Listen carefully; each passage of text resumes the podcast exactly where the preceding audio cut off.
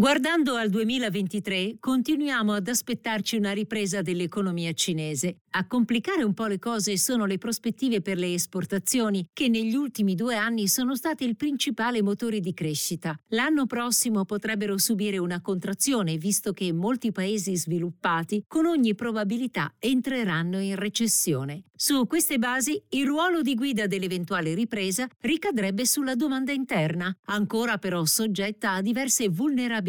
La combinazione tra la politica zero Covid e il crollo dell'attività nel settore immobiliare hanno pesato sulla produzione interna e colpito duramente la fiducia dei consumatori. Nonostante ciò, dovremmo poter assistere ad un miglioramento. La spesa per le infrastrutture del 2022 dovrebbe supportare la crescita e gli indicatori del segmento dell'edilizia nel frattempo dovrebbero aver toccato il minimo e potrebbero quindi registrare una ripresa nel 2023. Inoltre, di recente il governo è divenuto più favorevole nei confronti del settore immobiliare, varando nell'ultimo trimestre del 2022 una serie di misure per incentivare il finanziamento dei costruttori. Per quanto riguarda la politica zero Covid, sebbene una riapertura totale sia improbabile, gli sviluppi recenti suggeriscono che potremmo assistere ad un graduale allentamento delle restrizioni, cosa che sarebbe positiva per il mercato, innescando così la ripresa ciclica che gli indicatori suggeriscono da tempo.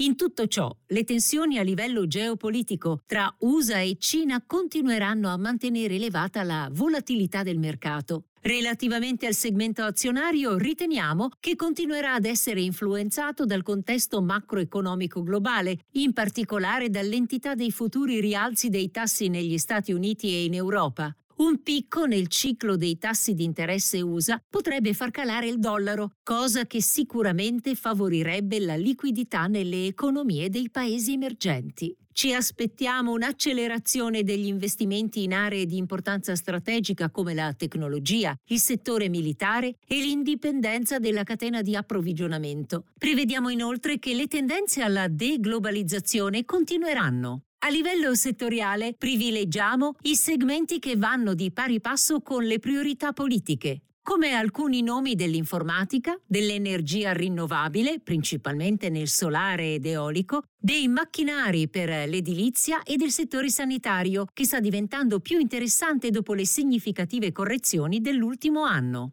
Passando invece al mercato obbligazionario, la sovraperformance delle obbligazioni cinesi onshore registrata quest'anno, così come durante la pandemia di marzo 2020 e nel 2021, dimostra la resilienza e i vantaggi di diversificazione di questa asset class, sempre più percepita come bene rifugio dagli investitori internazionali. Guardando al 2023, le prospettive appaiono positive, soprattutto se la forza del dollaro USA dovesse affievolirsi. Per quanto riguarda i tassi di interesse, riteniamo che i rendimenti dei titoli di Stato cinesi resteranno all'interno di un range bound, ossia scambiati in un intervallo ristretto, e stabili entrando nell'anno nuovo, dal momento che la Banca Popolare Cinese dovrebbe mantenere una politica monetaria accomodante. Anche guardando a lungo termine, le prospettive rimangono favorevoli, sostenute da una maggior accessibilità dei mercati dei capitali cinesi,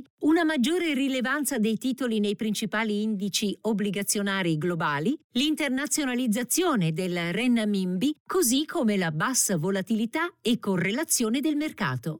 Inoltre, riteniamo che la prosperità comune, le riforme normative, la riduzione della leva finanziaria in corso e l'invecchiamento della popolazione del paese siano temi che favoriranno gli investimenti obbligazionari.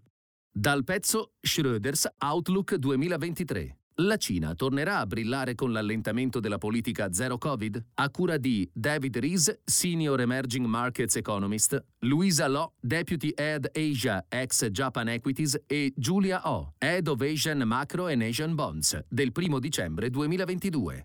La presente registrazione audio ha scopo meramente informativo e non deve essere intesa quale offerta o una sollecitazione ad acquistare o a vendere qualsivoglia tipo di strumento finanziario. Le opinioni e i pareri contenuti nel presente documento non rappresentano necessariamente la visione aziendale formulata in altre comunicazioni, strategie o comparti di Schroders. Per maggiori informazioni si consulti il sito www.schroders.it.